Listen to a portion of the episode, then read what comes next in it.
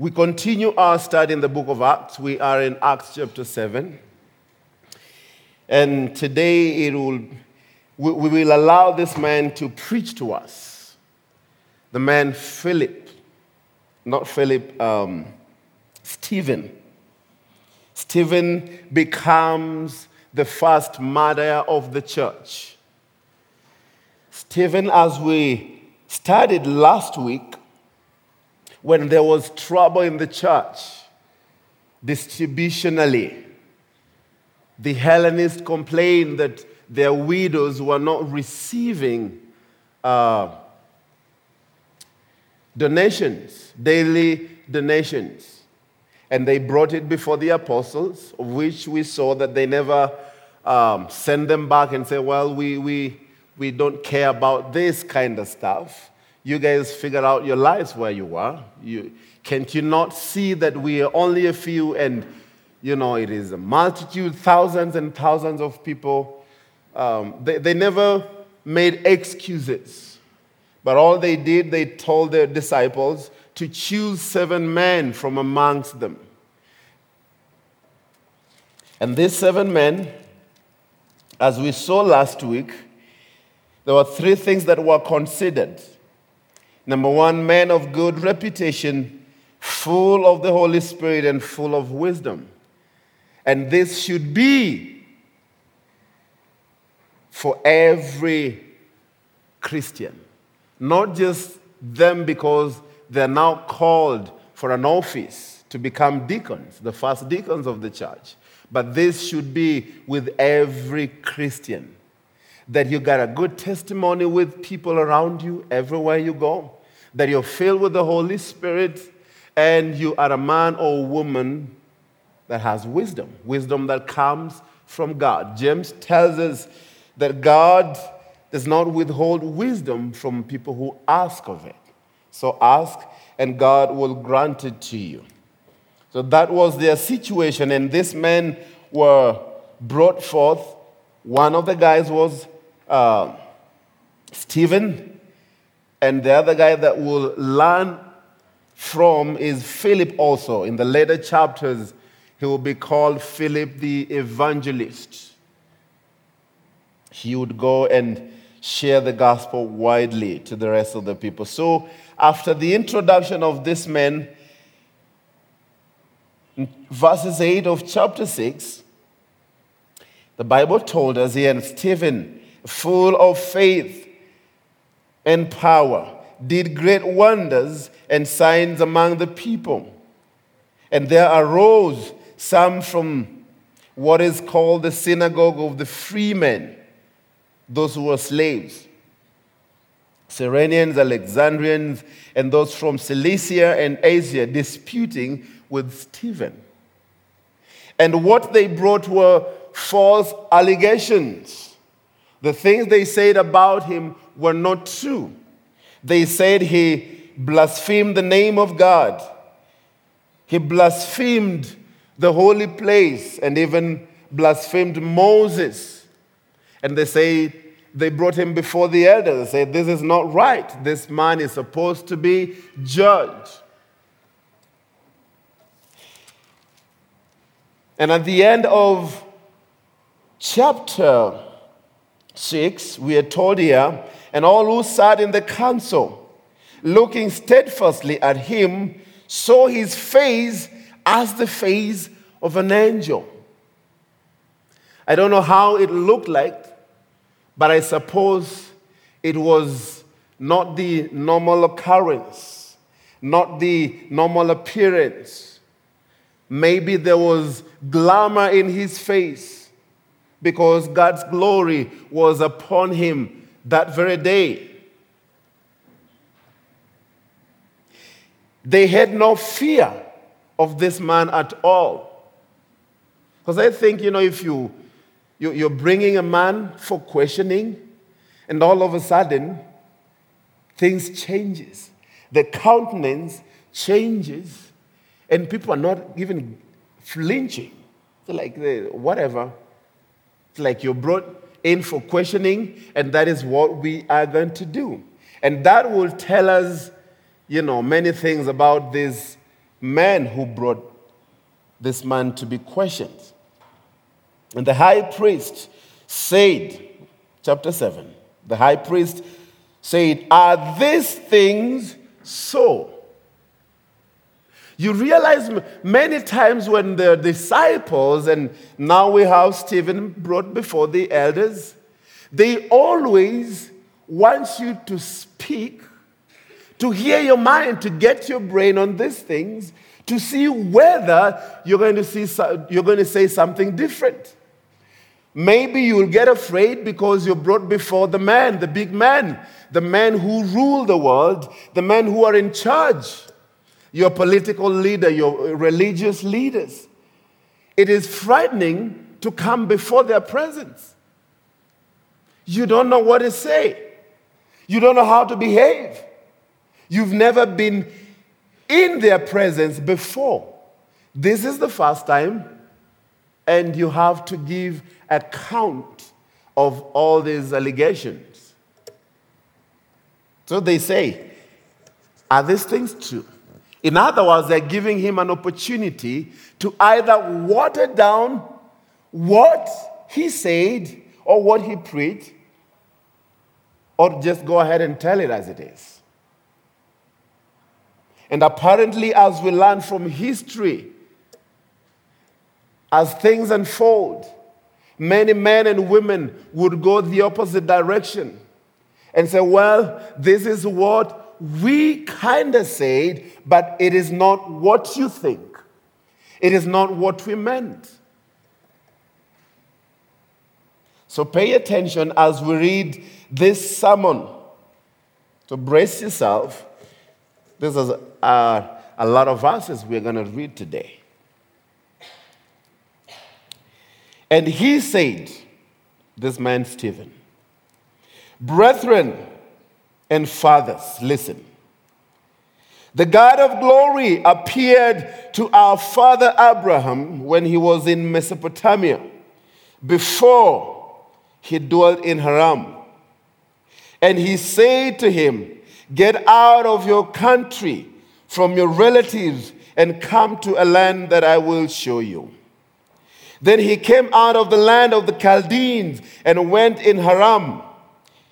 And from there, when his father was dead, he moved him to this land in which you now dwell. And God gave him no inheritance in it, not even enough to set his foot on. But when Abraham had no child, he promised to give it to him for possession and to his descendants after him. But God spoke in this way that his descendant would dwell in a foreign land and that they would bring them into bondage and oppress them 400 years. And the nation to whom they will be in bondage, I will judge, says the Lord. And after that, they shall come out and serve me in this place. Then he gave him the covenant of circumcision. So Abraham begot Isaac and circumcised him on the eighth day. And Isaac begot Jacob, and Jacob begot the 12 patriarchs. And the patriarchs became envious, sold Joseph into Egypt, but God was with him and delivered him out of all his troubles and gave him favor and wisdom in the presence of Pharaoh, king of Egypt. And he made him governor of over Egypt and all his house. Now a famine and great trouble came over all the land of Egypt and Canaan. And our fathers found no sustenance. But when Jacob had, there was grain in Egypt, he sent out our fathers first. And the second time Joseph was made known to his brothers, and Joseph's family became known to the Pharaoh. Then Joseph sent and called his father Jacob and all his relatives to him 75 people. So Jacob went down to Egypt and he died, he and our fathers. And they were carried back to Shechem and laid in the tomb that Abraham bought for a sum of money from the son of Hamor, the father of Shechem. But when the time of the promise drew near, which God had sworn to Abraham, the people grew and multiplied in Egypt, till another king arose who did not know Joseph. This man dealt treacherously with our people and oppressed our forefathers, making them expose their babies so that they might not live. At this time, Moses was born and was well pleasing to God. And when he was brought up in his father's house for three months, but when he was set out, Pharaoh's daughter took him away and brought him up as her own son. And Moses was learned in the wisdom of the Egyptians and was mighty in words and deeds. Now, when he was 40 years old, it came into his heart to visit his brethren, the children of Israel. And seeing one of them suffer wrong, he defended and avenged him who was oppressed and struck down the Egyptian. For he supposed that his brethren would have understood that God would deliver them by his hand, but they did not understand. And the next day, he appeared to two of them as they were fighting and tried to reconcile them, saying, Man, you are brethren. Why do you wrong one another? But he who did his neighbor wrong pushed him away, saying, Who made you a ruler and a judge over us? Do you want to kill me as you did the Egyptian yesterday? Then, at this saying, Moses fled and became a dweller in the land of Midian, where he had two sons, meaning he got married there. And when 40 years had passed, an angel of the Lord appeared to him in a flame of fire in a bush in the wilderness of Mount Sinai. Then when Moses saw it, he marveled at the sight. And he drew near to observe. The voice of the Lord came to him, saying, I am the God of your fathers, the God of Abraham, the God of Isaac, and the God of Jacob. And Moses trembled and dared not look. Then the Lord said to him, Take your sandals off your feet, for the place where you stand is holy ground. I have surely seen the oppression of my people who are in Egypt. I have heard their groanings and have come down to deliver them. And now come, I will send you to Egypt. This Moses, whom they rejected, saying, Who made you a ruler and a judge? Is the one God sent to be a ruler and a deliverer by the hand of the angel who appeared to him in the bush. He brought them out after he had shown wonders and signs in the land of Egypt and in the Red Sea and in the wilderness 40 years. This is that Moses who said to the children of Israel, The Lord your God will raise up from you a prophet like me from your brethren. Him you shall hear. This is he who was in the congregation in the wilderness with the angel who spoke to him on Mount Sinai and with our fathers, the one who received the living oracles to give to us, whom our fathers would not obey but rejected. And in their hearts, they turned back to Egypt, saying to Aaron, Make us gods to go before us. As for this Moses, who brought us out of the land of Egypt, we do not know what has become of him.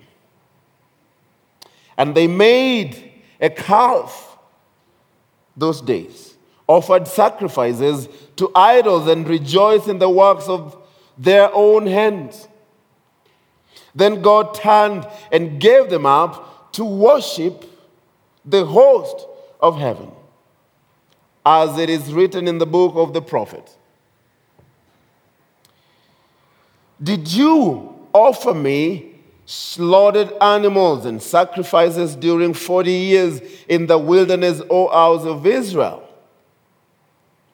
You also took up the tabernacle of Moloch and the altar and the star of your God, Remphan, images which you made to worship, and I will carry you away beyond the Babylon. Our fathers had the tabernacle of witness in the wilderness as he appointed and instructed Moses to make it according to the pattern he had seen, which our fathers, having received it, received it in turn, also brought with it Joshua into the land and possessed by the Gentiles, whom God drove out before the face of our fathers until the days of David who found favor before God and asked to find a dwelling for the God of Jacob. But Solomon built him a house. However, the Most High does not dwell in the temple made with hands, as the prophet says Heaven is my throne, the earth is my footstool. What house will you build for me, says the Lord? Or what is the place of my rest? Has my hand not made all these things?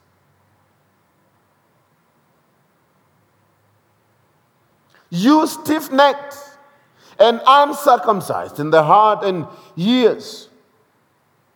You always resist the Holy Spirit, as your fathers did, so you do. Which of the prophet did your fathers not persecute? And they killed those who foretold the coming of the just one, of whom you now have become the betrayers and murderers, who have received the law, but the direction of angels, and have not kept it. And when they heard these things, they were cut to the heart and they gnashed at him with their teeth. That is basically the end of our today's sermon from Stephen.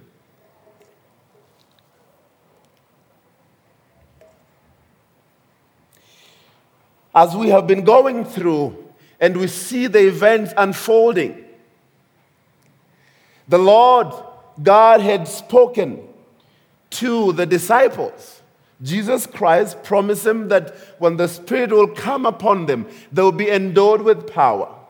And this was power to be witnesses in Jerusalem, in Judea, Samaria, and to the uttermost parts of the world. And that is going to be seen in the next chapter because they will be scattered and they'll begin to go to these places to preach the gospel.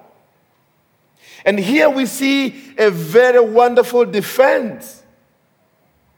This defense is given because they asked for it. The gospel was preached and they doubted it, and he repeated to them and gave them one of the best history lessons, probably that they've never had for years. These were people that we suppose that were learned. These are people who had the law of God at their fingertips. They could reside it. But above the, the, the high priest and these other leaders, we are seeing that men who are diligent knew the scripture, and now it is at heart, not just head knowledge. They can now apply God's word into their lives without fear. Every other time we have read, the apostles were brought before the council, they say to them that they will obey or they must obey God over men. And I think this confidence of which, you know, it went viral. People knew what they said to these governors and rulers. And the disciples who were dedicated Christian, they begin to do the very same thing. When the disciples would be sent out before the council, they were told, You should never preach in the name of this Jesus anymore. The last time the, the apostles, the 12 of them, were in the council, you remember what happened? They were lashed, they were punished for preaching in the name of Jesus. And what happened is the Bible told us that they went out rejoicing that they were counted worthy to suffer for Christ. And I want to, to, to remind us that for us to consider the next chapter that we are going to read one verse, where the, the church is all scattered because of persecution, we must consider what Jesus told them in Acts chapter 1, verses 8. You will receive power to be my witnesses. And in these witnesses comes other things that probably they didn't know, but they have to consider. And that is suffering. That is death. So, this is a turning point for the church. We have seen marvelous things happening. And we've read, it says time after time, that they were in one accord and they shared things in common. And now, what we have with this next man, he is sharing the gospel with people who are supposed to know these words. But towards the end, the Bible tells us that they were gnashing their teeth. They were getting agitated. They were getting mad because Jesus is preached. And you know why they're getting mad and mad and mad? Because he called them what? Stiff necked people. How do you do that before the council of the high priest? Where do you get the strength to say these words? I mean, the, the, the, the, people who are in authority, if you consider even just the, um, the MCAs, the members of county assemblies, we, we see them and we, we run to them. Mheshimiwa, Mheshimiwa. We, there are things we, we, we would be afraid to even say before them the MPs and the governor and the, the ministers and the president. And now you're brought before the leaders who matter in the land, and you're saying to them, You stiff necked people, what do you think they're going to do? What do you think they're going to do? He gave them a very brilliant history from our father um, Abraham to what happened in the wilderness with Moses. And actually, he said something that I thought we should consider about Moses. Moses, we know he was picked up with um, Pharaoh's daughter.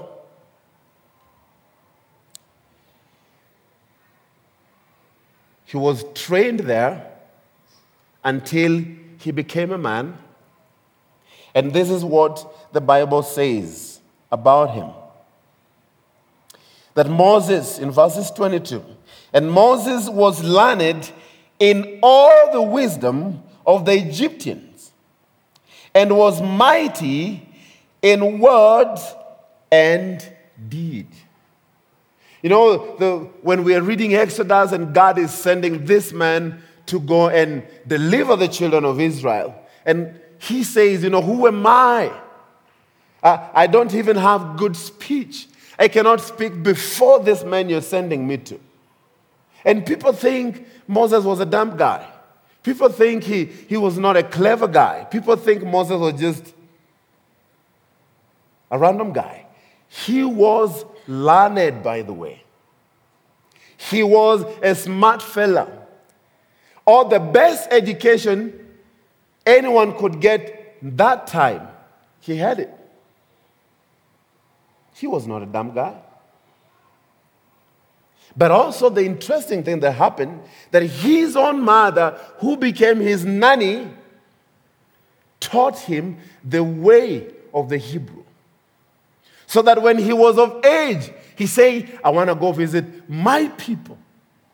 Think about it. He, he was living in the palace, but when he was of age, he said, I'm going to see my people. And then he found his people, one of them fighting with an Egyptian. He defended the guy and killed the Egyptian. The next day, two Israelites are fighting, trying to bring peace, and they say, Hey, who are you? Who do you think you are? Who made you judge over us? You want to kill me as you killed yesterday? Who made you judge over us? But they did not know that this same man to whom they say, Who made you judge, became the one who delivered them. I mean, all this history, these men were aware of, though they could not dispute. It was the truth and nothing but the truth. Every time we are brought before the council, we are given always an opportunity to say the right thing or the wrong thing. For those who are parents, when children have done something that is not right and you bring them before you and you tell them, So, explain to me what happened. You will look at them and sometimes you will know when they want to lie about it. you look at them and you know this one. After this, there's timeout. And for many parents, you know, the, timeout means different things to different parents, right? Timeout for many other parents is you take your children to the room and tell them, I'm coming. and they know what is coming. Some parents will take the children at the corner. There's no gadget, there's no toys, there's nothing. Just think about your life. Think about what you have done. Think about the wrong things. Think about all these things. And for other kids, it is very frustrating to be alone, not talking, not playing. To other kids, you give them this time out, they enjoy it. I'm here alone. My own child can play in darkness. You switch off the light, she'll sing and play, no problem. So th- that timeout will not work for her. But when you tell her, hey, let's go into your room and talk, like, no, daddy. Why? Because she knows this talking means something else. She's brought before mom and dad for question. You ask her, Wema, did you do this? Sometimes I don't want to say it, like, yes, daddy. and sometimes the, the tone just melts you. You're like, where do I have strength? Where do I get strength for this time out? You're brought before the council to say or to defend yourself what are you going to say before the council? Are you going to water down what you preach so that you will not die? Because as we read it and as we see, this man is ready to take it. Whatever comes, is ready to die, is ready to defend the gospel. He becomes the first martyr of the early church, the history of the church. And this, the seed of this martyr, the death of it, becomes the seed of the church. The church now becomes you know, it, it grows because they have the confidence that though we die in the flesh, we shall but live again.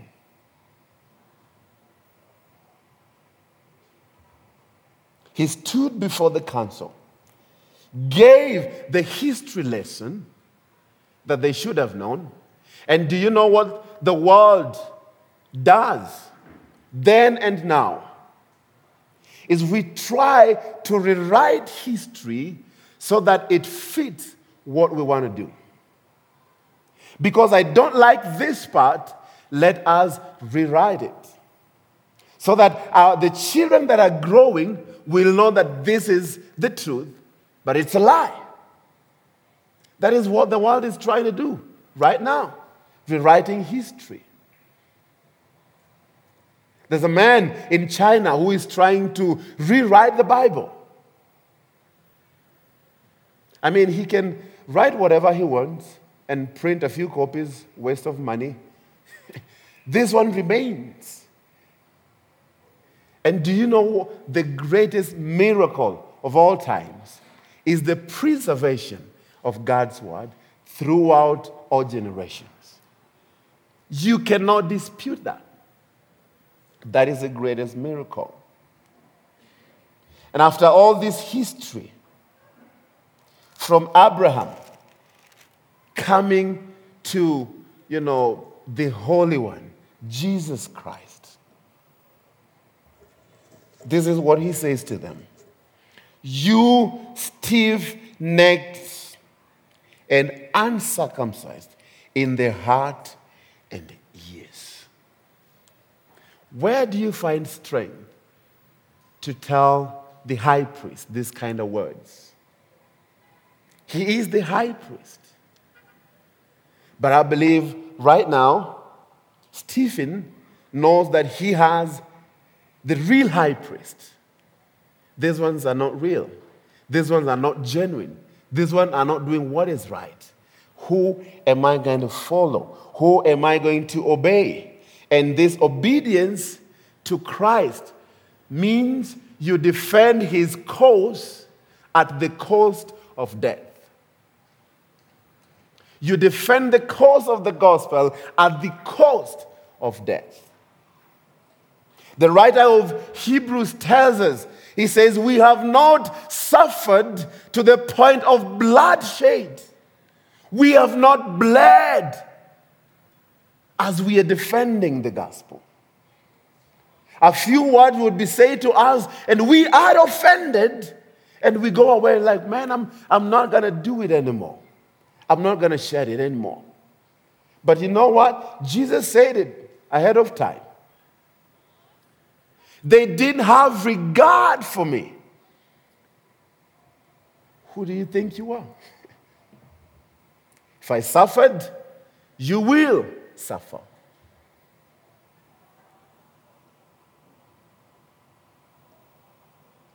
You always resist the Holy Spirit.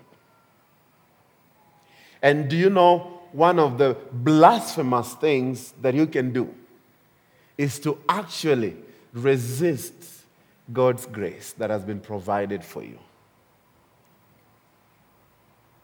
Been given freely but you have resisted. You have rejected God.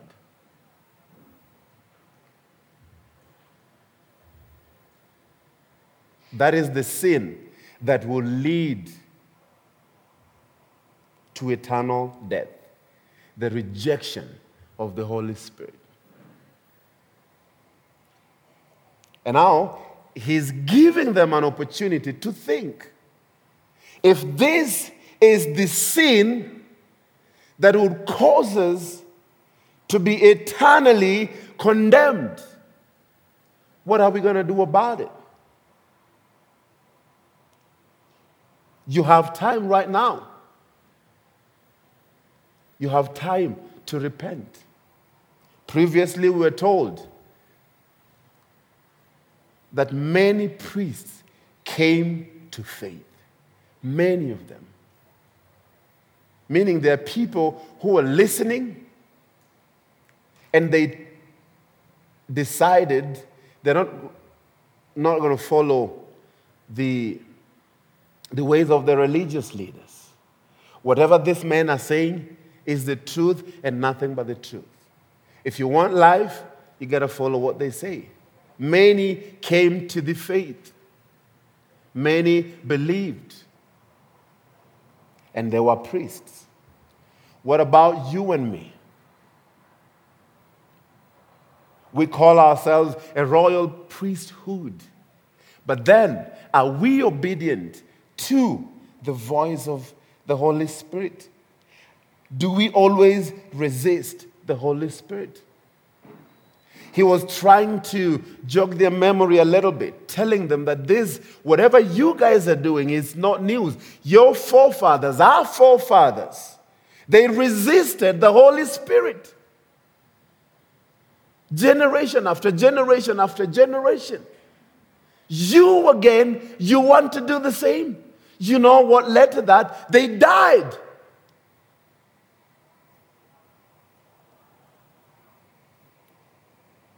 It is sad to die without Christ.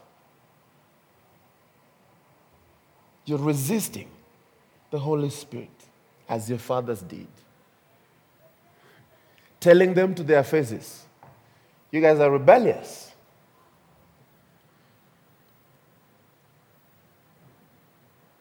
You guys do not honor God, have no regard to the Almighty. What your forefathers did, you're doing it even right now. Which of the prophets did your fathers not persecute? And they killed those who foretold the coming of the just one, of whom you have become the betrayers and the murderers. This confidence is overwhelming saying, You guys are murderers. You murdered the Holy One. You guys are betrayers. When you were supposed to defend the cause of the Holy One because you know what is written about him. You did not. You betrayed and you murdered. That is who you are. I mean, think about when, when this is just another guy. But think about if, if your friends would tell you that, hey man, you're a betrayer. you, you are a murderer. Well, I'm never killed. James says what? If you hate your brothers so much so that you desire death for them, you are a murderer.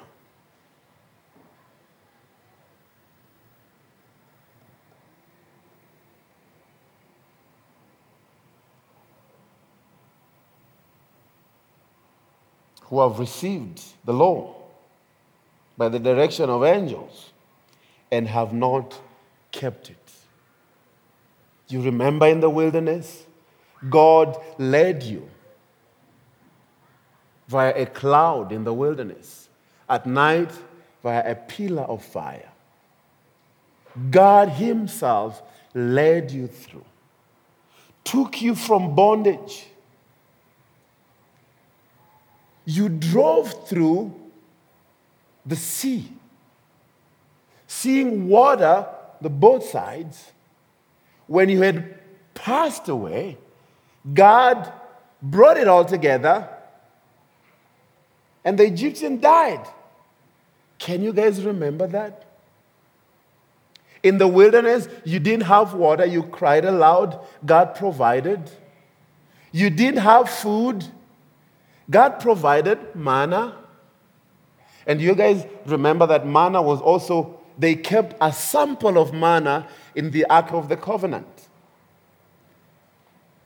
The Ark of the, the Covenant, what they kept in there was the, the commandments, the, the um, Aaron staff were in there, and the sample of manna to remind the generations of what God did to them in the wilderness.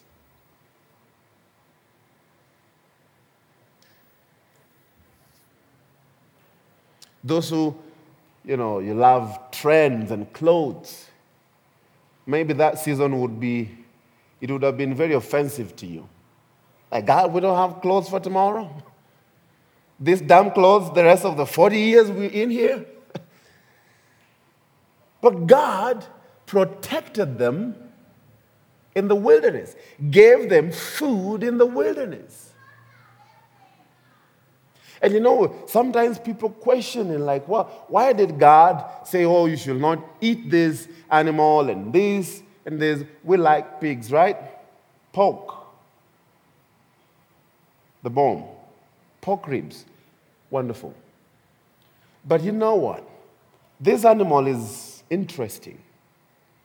If any virus would get into it, it doesn't matter how many years we boil it the virus doesn't die. You eat it and it will affect you.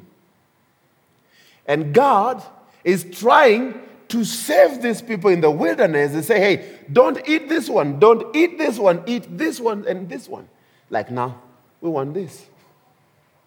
They didn't have proper medics at the time to help them, and God is trying to save their lives, and they don't see it.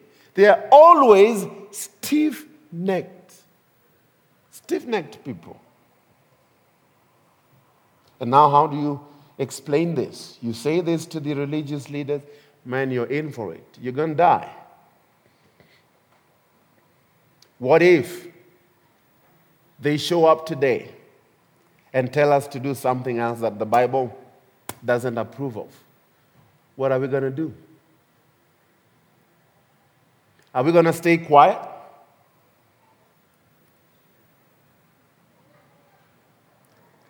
I suppose I don't have a lot of strength, but I'm not going to shut my mouth. I'm going to say something.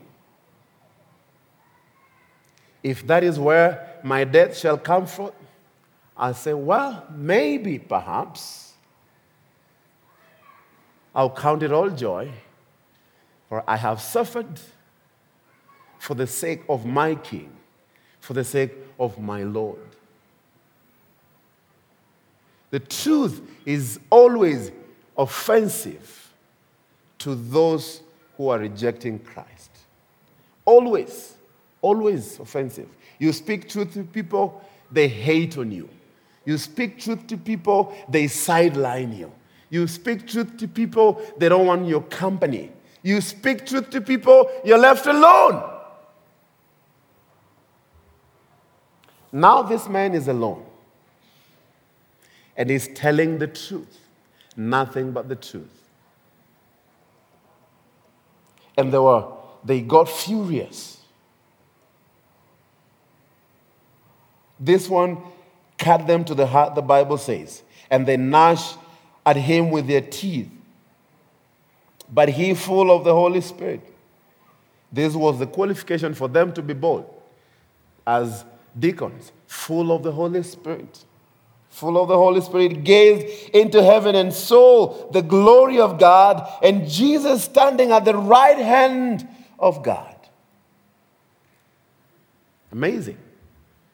They've never had anyone say these words to them that I see heaven, I see God, I see Jesus. The one whom you told the disciples not to preach in his name, I see him at the right hand of God. As he says these things, they're getting mad and mad and more. And what they did, they threw him out of the city and killed this man.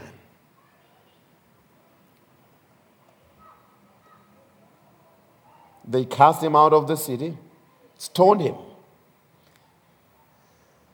And the witnesses laid down their clothes at the feet of a young man named Saul. It is interesting that that is just dropped there, and now we continue with the rest of the things. because it is important. He's actually the, the one giving us this information after he's got born again. He's been there always, giving us all these things that happen. When these witnesses, they were throwing stones, they brought all their clothes before a young man named Saul, Saul of Tarsus. And this is that Saul. And Saul, as the events unfold, let me just go ahead of us and read one verse in chapter 8. Now Saul was consenting to his death, the death of this martyr. And at that time, the great persecution arose against the church, which was at Jerusalem. And they were all scattered throughout the regions of Judea and Samaria, except the apostles. This is exciting to see that is happening the fulfillment of God's word. He said it in Acts chapter 1, verses 8 You'll be my witnesses in Jerusalem, in Judea, Samaria, and to the uttermost. And now, when persecution began, and they were all scattered, where did they go? To Judea, to Samaria, and to the rest of the world. That means when God speaks His word, it will surely come to pass. Maybe it's tomorrow, maybe it's next month, maybe it is years to come, but it shall surely come to pass. His word.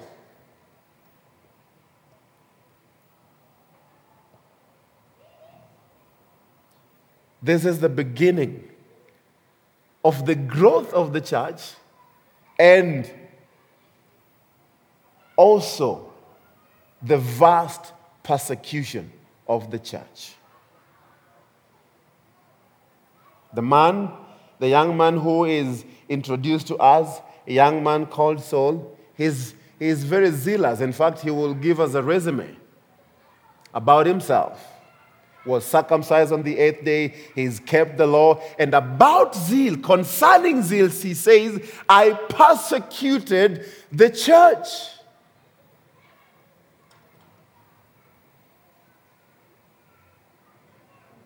Do do we like suffering? Anyone? But let me remind you the fact that you're born again, you sign up for it. You did sign up for it. We don't like it, but it's the way to go. We don't suffer the same, but we suffer. if you've never suffered, probably you're not doing anything for the kingdom of God. They've never called your name. They've never said anything. You've never reviled. You're probably not doing anything for the kingdom. But those who are doing things for the kingdom, they know what it means to, to go through life when you're rejected with your own family, your own friends. You have no one, you are by yourself. We, are, we Africans, we're very communal. We love being around people. But when everyone is going away, you know that there's something happening. The worship team, you're welcome to come as we conclude here. So this man was cast out. They stoned him.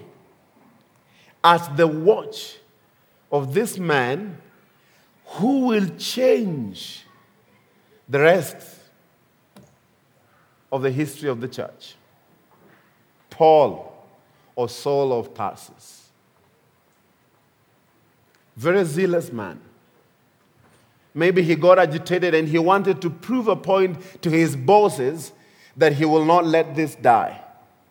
They've, we, and by killing Stephen, they were making a statement that this is going to be the way. You do this, you die. You defend Jesus, you die. You share the gospel, you die.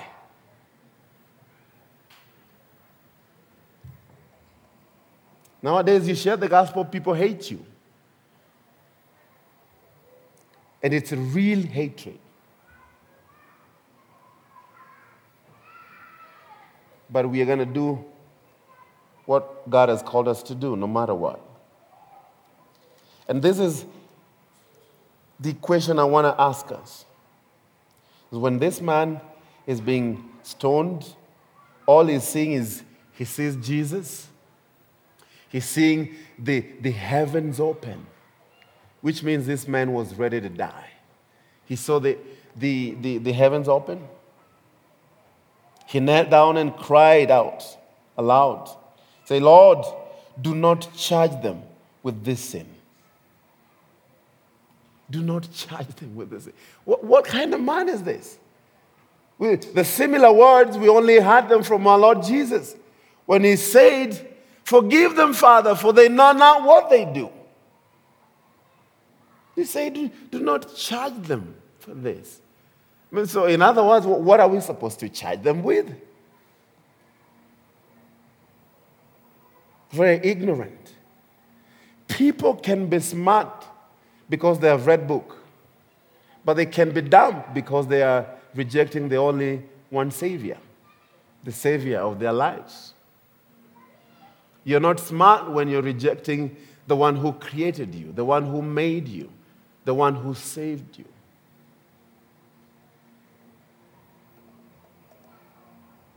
How, where do you find strength to run away from the one who bled to save you?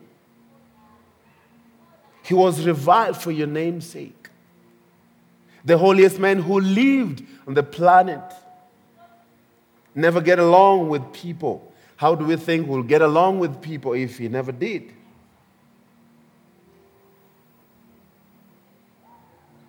Is Jesus worthy to be honored in your life?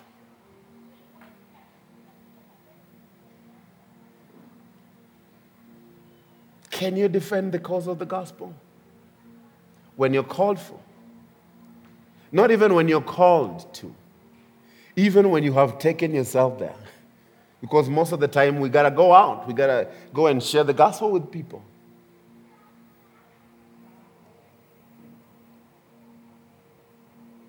He said to them, You stiff necked and uncircumcised at heart and ears. You guys have a lot of head knowledge. It is not here. In other words, he's saying you should pray to God that the knowledge that you have of Him should be translated these few inches from your head to your heart.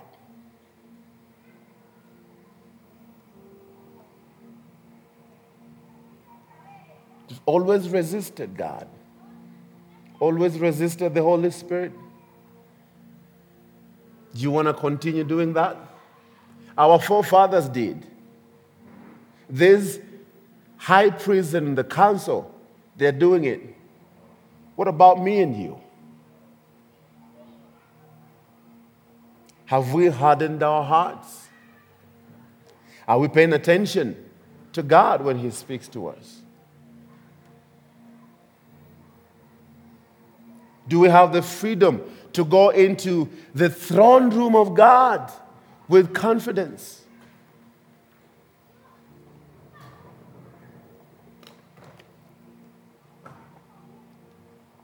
Sometimes it's easier said than done.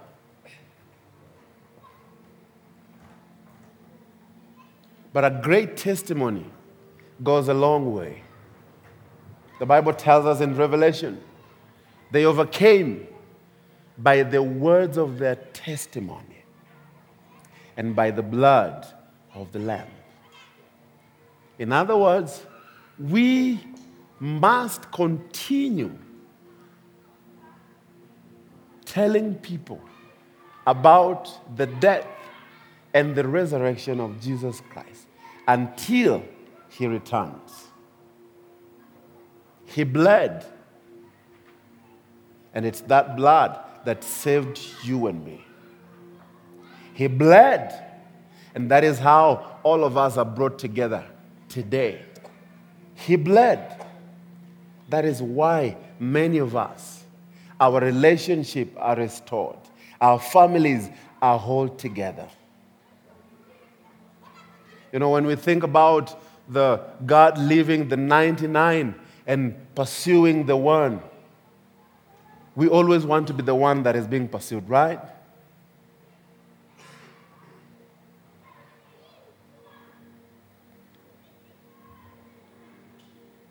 It is also wonderful to be amongst the 99 that are sustained by Him who is going after the one. The same power that brings back the one, it is the same power that sustains the 99.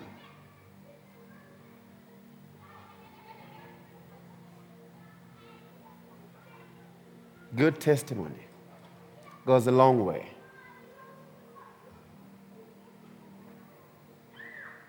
being filled with the Holy Spirit gives us the boldness to share God's word. And He grants us wisdom on how to do it. He grants us that. If you're single minded, you'll receive it. If you're double minded, you won't receive it. This is what I want to send you guys out with that you go pray so that the Lord will lead you to know how you're going to share His word. Even today, even this week. There are vast opportunities for us to do so. Don't fear. Don't say, Oh, I don't know what to say. Actually, that is a good position not to know what to say so that you can depend on God on what to say. But of course, read your Bible. Read your Bible and pray. We have read in the Bible, it says that He's not willing. He's not willing that anyone should perish, but all should have eternal life. So as we go out, we are giving people choices. There are only two ways God's way and the world's way. We have the world's way that is very pleasing and appealing to us, and it's very broad. And many people love to follow it. The way to the kingdom seems to be very narrow. There are thorn bushes on the way, obstacles. But Paul says, I push towards the mark for a higher calling. If Jesus Christ is at your eyeballs when you're looking at eternity, whatever you do right now will be geared to bring him glory. If you're looking at him, you're looking at eternity with your eyeballs, you're looking at what he has said he will do at the end of time. Whatever you do here should bring him all glory at all times. The Bible says that he, he is wise. He who snatches another from the pits of hell is very wise. That is wisdom that God gives to every one of us. Our fathers were stiff necked.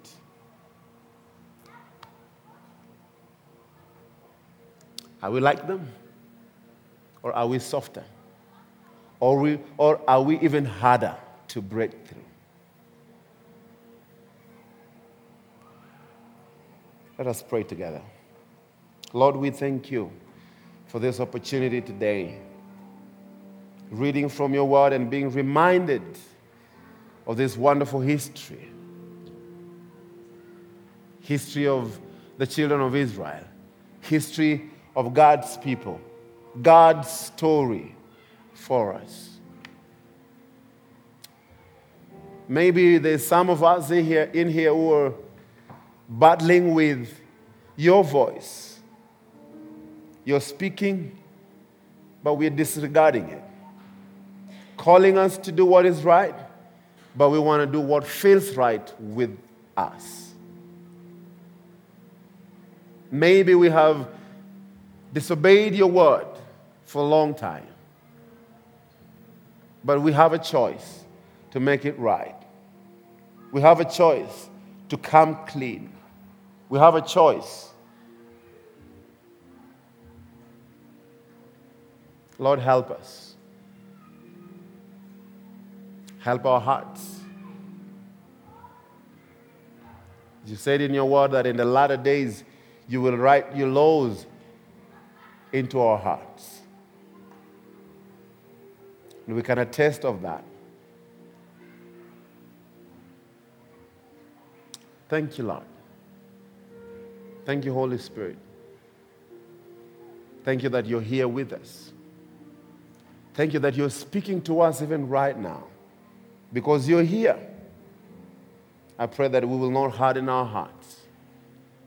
Whatever things you want us to do, I pray that you, we will heed your voice. We thank you. In Jesus' name, amen.